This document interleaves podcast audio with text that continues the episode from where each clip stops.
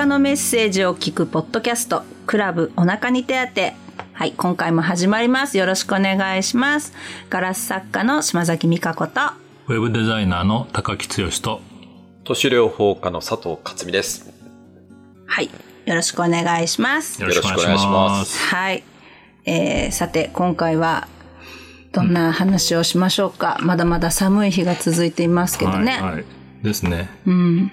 ちょっと冷え冷えの。冷え冷えの。冷え冷えのってもうなんか嫌なキャッチコピーだけど。高木くんの。冷え冷えシリーズですかもしかして。冷え冷えシリーズね。ですね。ありがたくないけどいねやーでももうねあの冷え冷えを克服しようと頑張っておりますので。頑張っておりますね。はい、はい。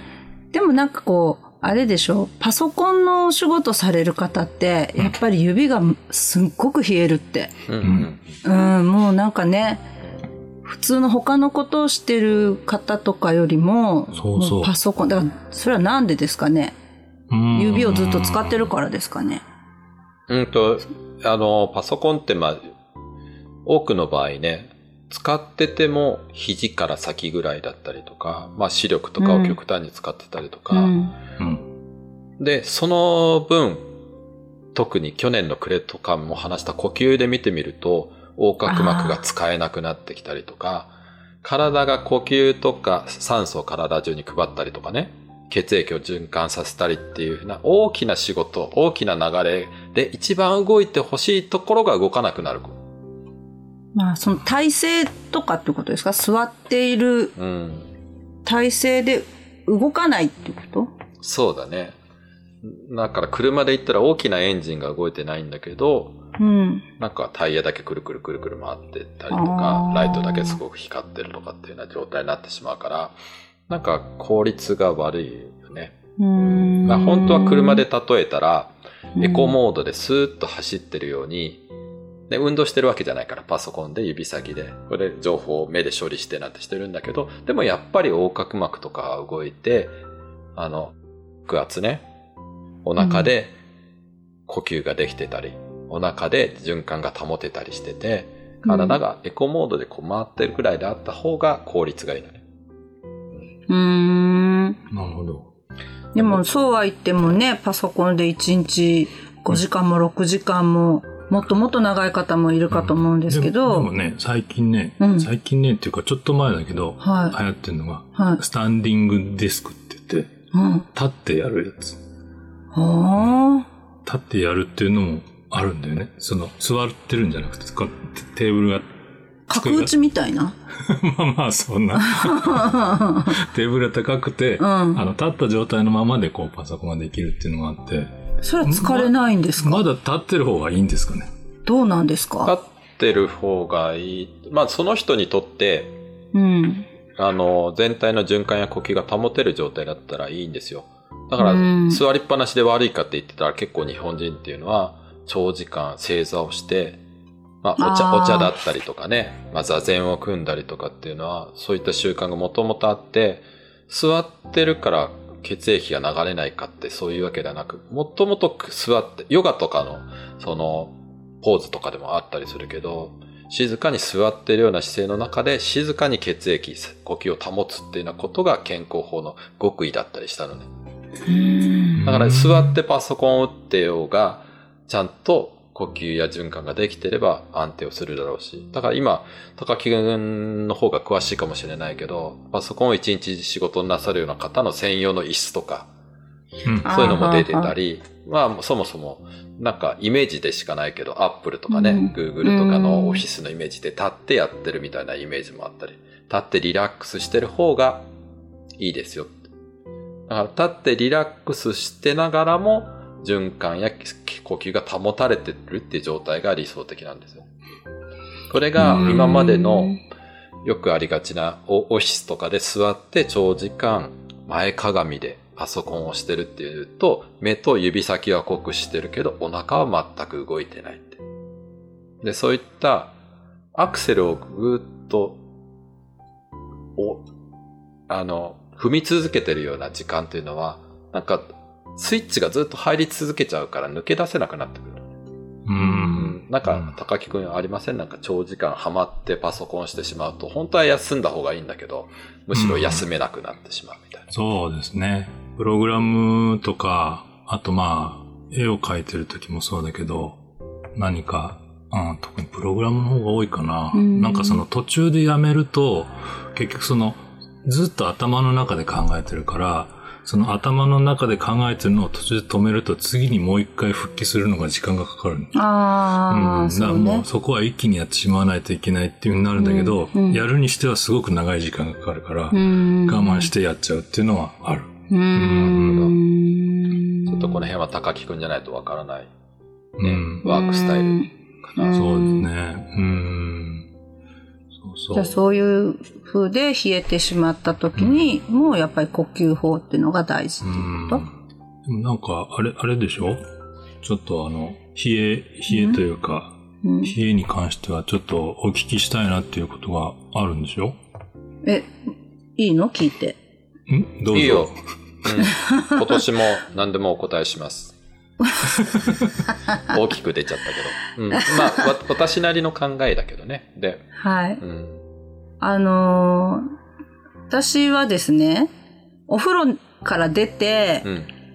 あったかい、あったかいうちに行っても出てすぐじゃないんですよ。出て、ちょっとこう、スーッと収まって、そうね、お風呂出て1時間後ぐらいうん。にお布団に入るとスーッと寝れるんですけど、まあ冬の場合ね、夏はほらちょっと暑いから、ちょっと別なんですけど、ただですね、義理の母がって言っていいの？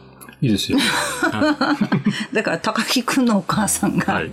は、結構寝る何時間も前にお風呂入るのよね。うん。そううんね。なんそうか早いね、なんか。そう、早い。で、それは全然、なんかそういうご家庭もよくお聞きするんですよ。お家に帰ったらまずお風呂入って、それからご飯食べて、ゆっくりして寝るって。うん。でも私がそれ冬やってしまうと、もう手足が冷えちゃって、もうなんかせっかくお風呂入ったんだけど、靴下履いて、なんだったら手袋もはめて寝ないと冷えちゃって寝れないんですね。で、それがまあ普通だと思うじゃないですか、自分がそうだから。でもどうやら違うと。で、お母さんとかは結構早くに入っていろいろ活動してからでもやっぱりお風呂に入ることが体が温まるうん。って。うん。で寝れるって。うんだからお風呂は欠かさず入るって。うんで、へえ、そんな、なんか私だったら絶対冷えちゃうんだけど、どう、どうしてそういう風なんだろうっていう疑問がね。うん。本当にそうなのっていそ。う。なんか赤ちゃんを育てる時も赤ちゃんはお風呂入ってそのスーッと冷え、冷えるというか体温が下がっていった頃に寝かせるとよく寝るから寝つきが悪い子はお風呂入れるといいよとか。うんなんかそんな風に私は習いました。はい。数年前の話ですけど。いえいえ。どうなんですか？あの、美香子さんの最後に言ったのはね、まあ、うんあの、お答えでするとそれは正解じゃないかなと思います。で、美香子さんも1時間ぐらい経ってからや休まれるって言って、で、一般的にはよく言うのは眠る1、2時間前とかにお風呂入るとか、人によってはまあうん90分とかね、そういうふうに言ったりするんだけど、なんでかって言ったら、先ほど赤ちゃんの説明でお話ししてくださったように、人って体温が少し下がって睡眠のスイッチが入るんですよ。うん。だから赤ちゃんで説明したの、その通りで、睡眠の質を良くしましょうっていう点で言ったら、それが一番いいんじゃないかなっていうふうに言われてます。だからむしろ、もうんうお風呂入って、もしかしたら美香子さんもすごい冷えちゃってる時はもう入って出て、出てもうすぐお布団かぶってみたいにしないとっていうような時もあるかもしれないけど。そう、寒い時とかね。睡眠の質でいくと、そうすると、お布団で熱をこもらしてしまって体温が下がらなくなるから、睡眠の質は落ちるかもしれませんよっていうようなことは起きるかもしれないですよう。ん。だちょうどいいタイミングで、布団にうん入る。うんただ、あんまり私の考えだけど、測りすぎるよりは、えっと、多分冷えちゃって、本当にすぐにお布団に潜らないと冷えちゃうっていうような時は、はい。それくらい冷えてたりとか、ちょっと疲労が溜まってたりしてて、基礎代謝とかが落ちてる、まあ血液を流す力とかがね、落ちてったりすると、もうそれを優先した方がいいかもしれないですね。特あとはなんか風邪ひいてるとかね。ああ。うん、実際にその、ちょっとその、普段とは違う体調の時は、それでもいいと思うし、まあ、その時その時だったりとか、で使い分けてもいいのかなって。一般的にはやっぱり1、2時間前とか90分前に寝て、少し体温が下がるぐらい、すぐに布団に入るんじゃなくて、体温が下がった方が眠りの質は良くなりますよっていうふうなことは言われてます。うーん。それと、高木くんのお母さんの話だよね。もしかしたら体質的に、あの、昔、古い時代の方って結構多いんだけど、今の若い世代よりすごくこう、体が丈夫でしっかりしてて血液が流れてるから、一日動けると、どっかがうっ血してたりするから、早めに、うんだ昔の人って結構いますよね。夕方ぐらいにお風呂入って、もうそこで力を、もう一日の疲れをそこで取ります。で、そこからもうくつろぐ時間に切り替えますってういう。ん。だからそのに睡眠より前に、なんかもうこっからくつろぎの時間ですよっていう風な切り替えでお風呂を利用されてるかもしれないですよね。今の現代人って忙しいから夜までもうとにかく活動して活動して、もう休息を取るのは睡眠しかありません。だからそこの質を良くしましょうって思った時には、寝る前のるほど。90分前ぐらいに取りましょう。ただ、昔の生活って、もう休息って日が沈んだら休息。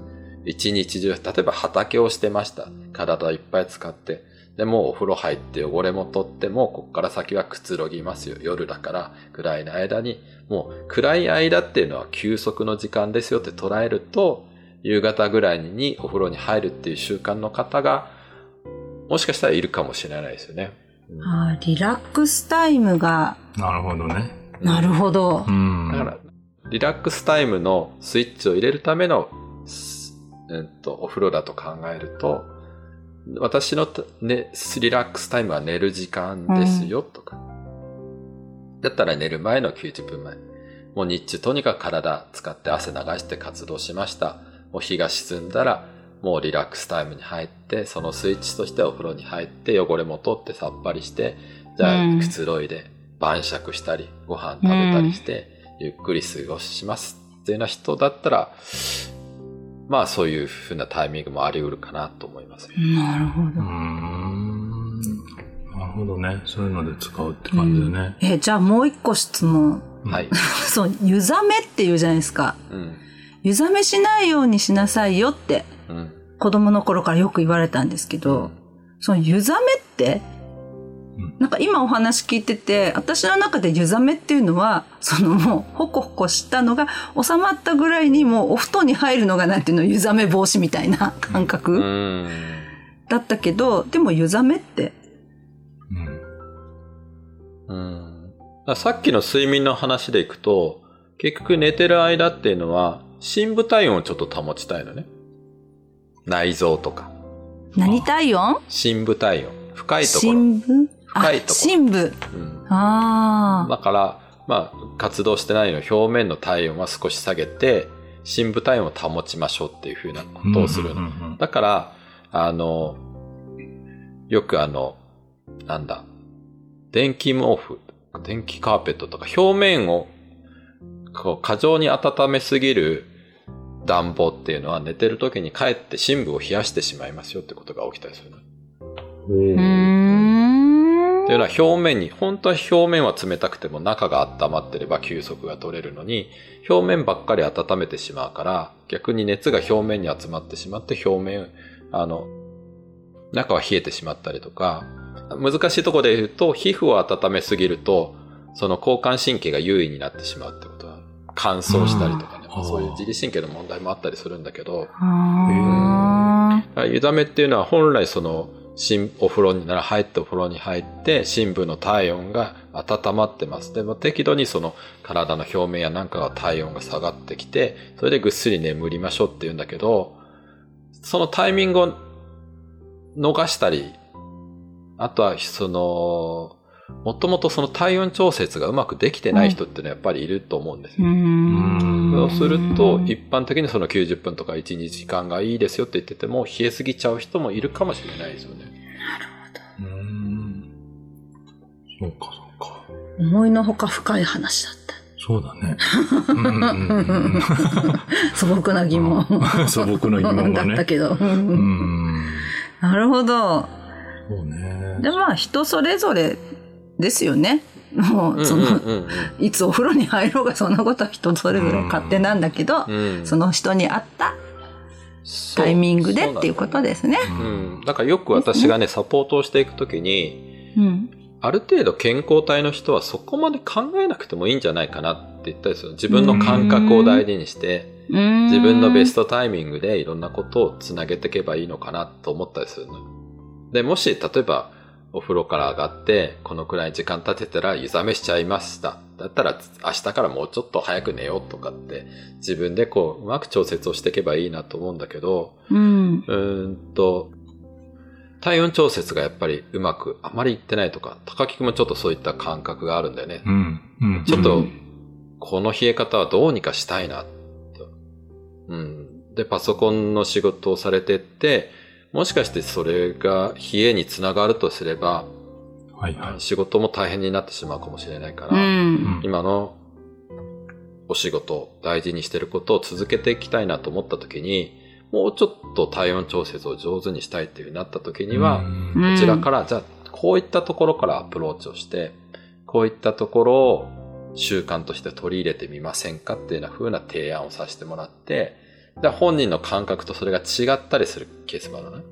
高木くんには今、具体的にちょっとサポート始めてるんだけど、呼吸を1分間に6回にしてみましょうって、そういうのをまあ寝る前にやってみましょうっていう風な提案をしてるんだけど、まあこの意味っていうのはまた別な機会にお話ししようかなと思ってるんだけど、うん。なんでこういったことを言うかというと、さっきある程度健康体の人は自分の感覚でいいですよって言ったじゃないですか。だけど、高木くんがもし今までのライフスタイルで冷えがこのままだと深刻になってしまうかもっていう風な感覚があるとすれば、今自分が持ってる習慣の外に答えがあることがほとんどだ、うん。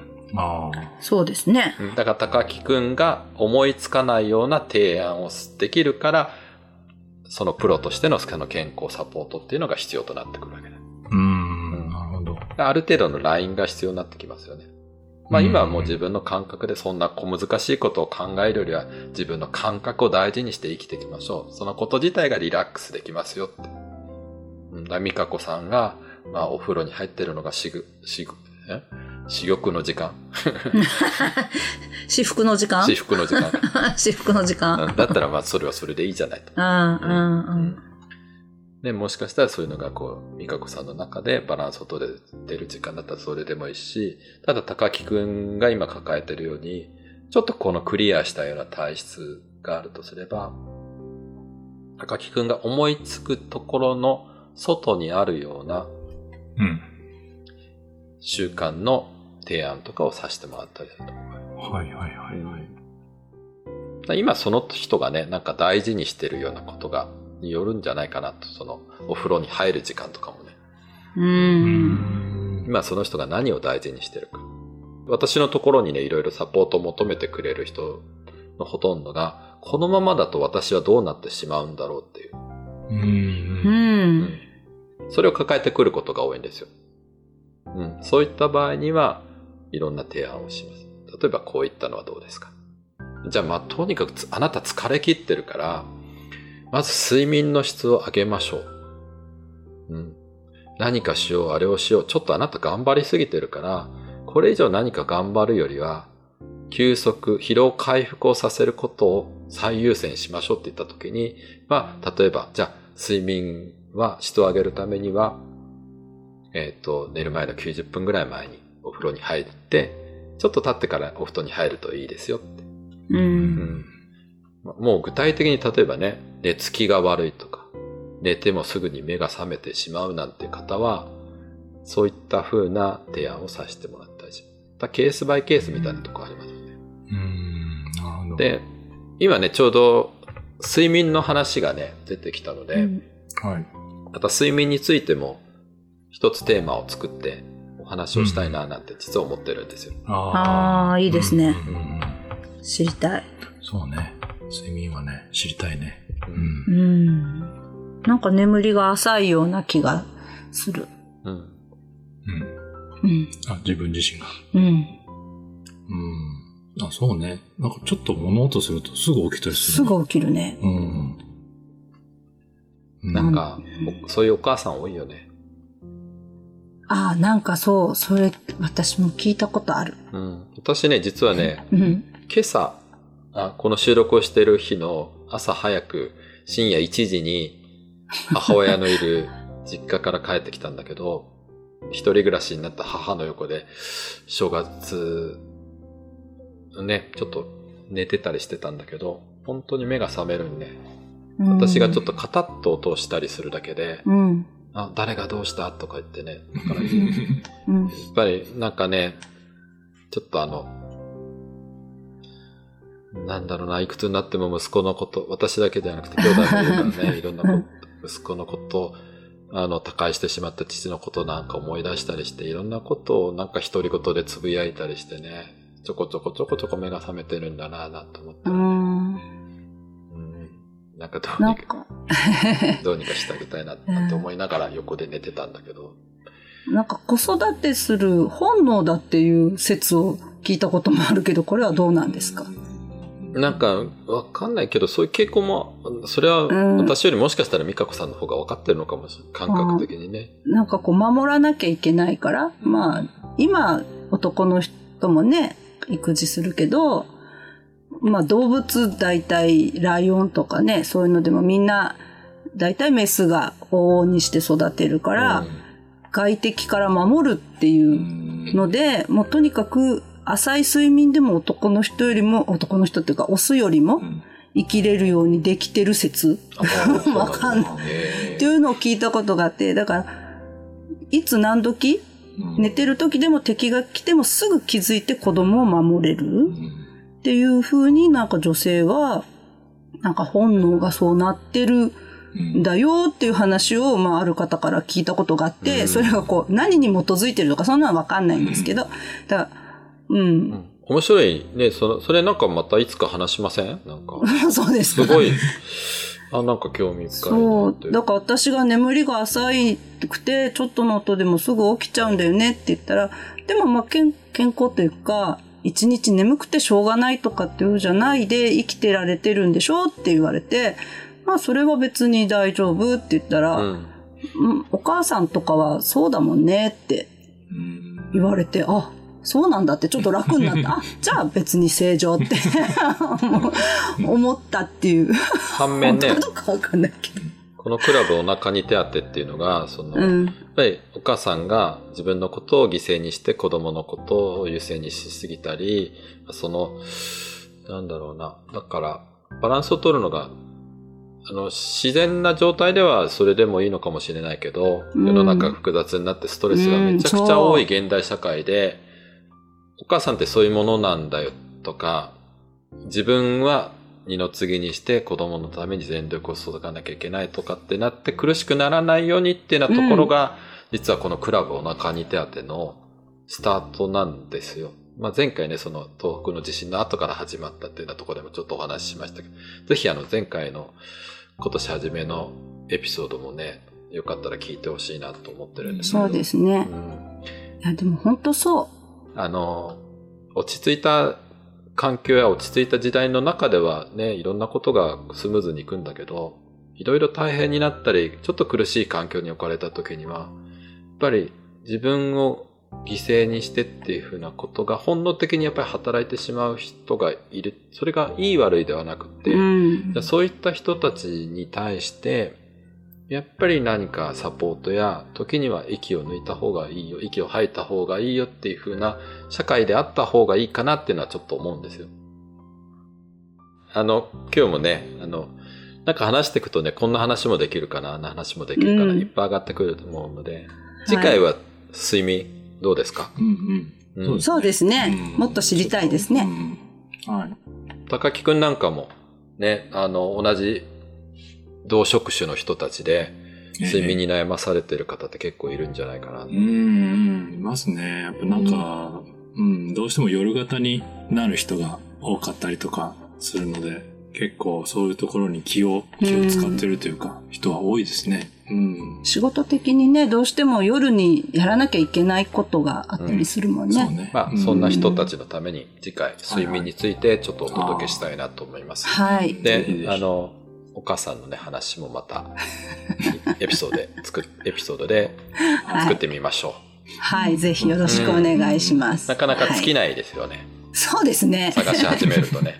はいだ。からそうだからさ、本当にう、んもう本当に思うんだけど、はい。みんなも聞かせてほしいなと思うね。そうですね。うんお便りフォーム作ってありますから、はあのい。、ぜひ。こんな、こんなこと聞いちゃっていいのとかないからね。うん意外とそう思ってる質問こそ、あ、私も聞きたかったのよ、それは、とかっていうふうなことがあるので、私のレベルのね。うん 私レベルのその、本当はなん、いつお風呂入ったらいいんですかみたいな、それぐらいの、ね。だってさ、知りたいのはさ、難しい理論とかじゃないじゃん。うん。うん日常のちょっとしたここ、だけど誰に聞いたらいいかわかんないとかさ、うん。そのために私たちはいたいなってちょっと思ってるところ、そうですね。うん、ぜひ、はいお。便りフォーム利用してください。Google フォームで高木くんがね、準備してくれましたので、うんそうですね。ええ、特にあの、名前、名前とかを、あの、書かなくても、あの、もうん。う、おし質問だけっていう。だけで、うんええうん送れますんで、はいぜはい。あともう一つね、えーっと、私が X もやってますので、はい X でハッシュタグ、ひらがなでお腹に手当てってつけてもらえると必ず私チェックしてますから、それうんそちらになんか嬉しいのはね、たまたま聞いたあのポッドキャストが面白かったんですよとかって、なんか、ね、え今ツイート、ツイートっていうの今？ツイートでいいの？ツイートって言わないね。ポポストっていうの。ポポスト、ポストして、あ、ポストっていうんだ、X になってから。X になってポストに変わりまし変たね。わったんだね。えポストしてもらえると 嬉しいなと。うん。なんかね、はいうん皆さんとこう、キャッチボールしながら、今年もポッドキャストを続けていきたいなと思ってますので、えそうですね。お待ちしてます。はい。はいはい。よろしくお願いします。はいそれでは、次回は睡眠のお話で、また、あの、ぜひ聞いてください。ガラス作家の島崎美香子と、ウェブデザイナーの高木剛と、都市療法家の佐藤克美でした。はい。今回もありがとうございました。はい、ありがとうございました。